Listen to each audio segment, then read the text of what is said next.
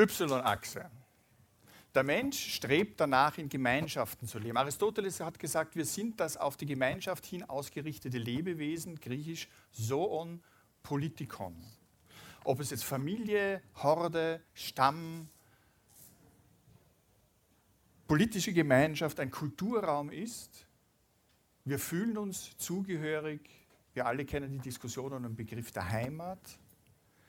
Und die Exklusion, das Ausgestoßensein von einer Gemeinschaft wurde zum Beispiel in der Antike als Verbannung, als schlimmere Strafe angesehen als das Todesurteil. Das heißt, vogelfrei zu sein, nicht mehr dazuzugehören. Die Menschen leben in so Mikrototalitäten, ob das jetzt die Kleinfamilie ist. Dort kann das Selbst sich aufgeben, gibt sich hin, weiß im Idealfall die Sicherheit, weiß sich geborgen. Es ist so ein archaisches Verständnis des Miteinanders. Heute spricht man, das ist auch so ein bisschen angelehnt an die ähm, Hingabe von dem Begriff des Commitments in Organisationen. Sich einer Sache zu verschreiben, in einer Organisation mitzuwirken. Ich weiß nicht, ob man das schafft, zwölf Stunden in voller Hingabe dabei zu sein. Ja. Weil Hingabe ist auf jeden Fall eine Bewegung des Loslassens. Und da versteckt sich darin der Begriff der Gabe. Der Begriff der Gabe, den hat sich Marcel Maus, ein Soziologe, sehr genau angeschaut. Dieses Geben, diese Gastfreundschaft zieht sich durch alle Kulturen. Ob wir das jetzt aus dem römischen Recht kennen, das sogenannte Do ut des, ich gebe, damit du mir gibst. Das heißt ein Vertragsverhältnis wird damit konstituiert. Eine Strategie des sozialen Verhaltens, ob es das Quid pro quo ist, dieses für das, das heißt die Ausgeglichenheit von Geben und Nehmen, das begründet das Miteinander. Natürlich kennen wir auch das Manus Manum Labat, eine Hand wäscht die andere, da sehen wir schon, dass das möglicherweise auch ein bisschen in die schräge Richtung gehen kann, im Sinne von ein bisschen was geht immer. Aber was sich dahinter verbirgt im Hinblick auf die Hingabe, das ist das, was wir nennen die Reziprozität.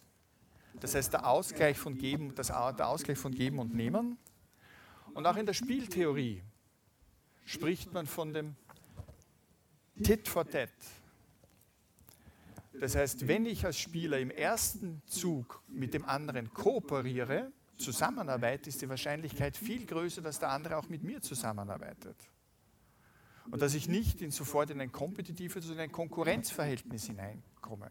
Deshalb sagt Maus, ist diese Ursprünglichkeit der Gabe, ich gebe etwas von mir hin, um den anderen zu zeigen, ich bin bereit, etwas zu opfern, ich bin bereit, dir etwas zu überlassen, impliziert automatisch die Gegengabe von der anderen Seite und dass wir damit sozusagen eine Basis gefunden haben, auf der sich Gemeinschaft entwickeln kann.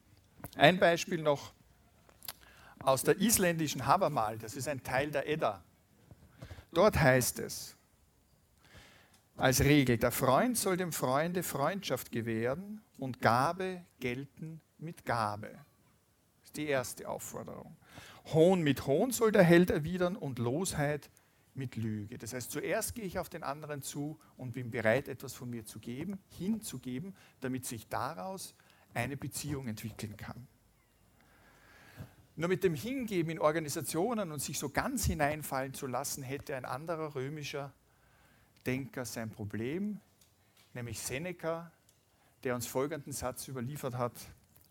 All jene, die dich zu sich rufen, zerren dich von dir selbst weg. Das heißt, es ist gut darauf zu achten, wie wir das Verhältnis von Hingabe, die notwendig ist im, im sozialen und im Gemeinschaft, im gesellschaftlichen, im ökonomischen, im moralischen, verhält mit dem, was ich von mir hergebe. Dass da eine Balance besteht und dass man nicht über den Tisch gezogen wird.